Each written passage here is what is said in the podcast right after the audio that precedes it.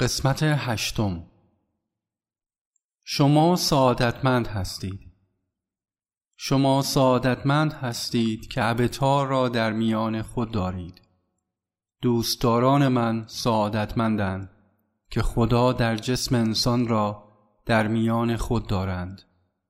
فقط یک نظر من کافی است که هرچه که احتیاج دارید به شما بدهد.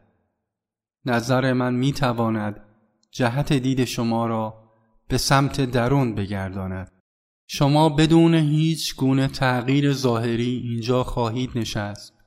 اما شما به آنچه که حقیقتا هستید تغییر ماهیت میابید برای آن لحظه باید صبر کنید. آن لحظه نزدیک است. اما برای آن شما باید مرا از صمیم دل دوست بدارید. در غیر این صورت آن لحظه را از دست خواهی داد. اگر درب شما را بکوبم و شما خواب باشید من خواهم رفت. در دوره های عبتاری لزومی ندارد که سفر درونی طی مراحلی انجام گیرد.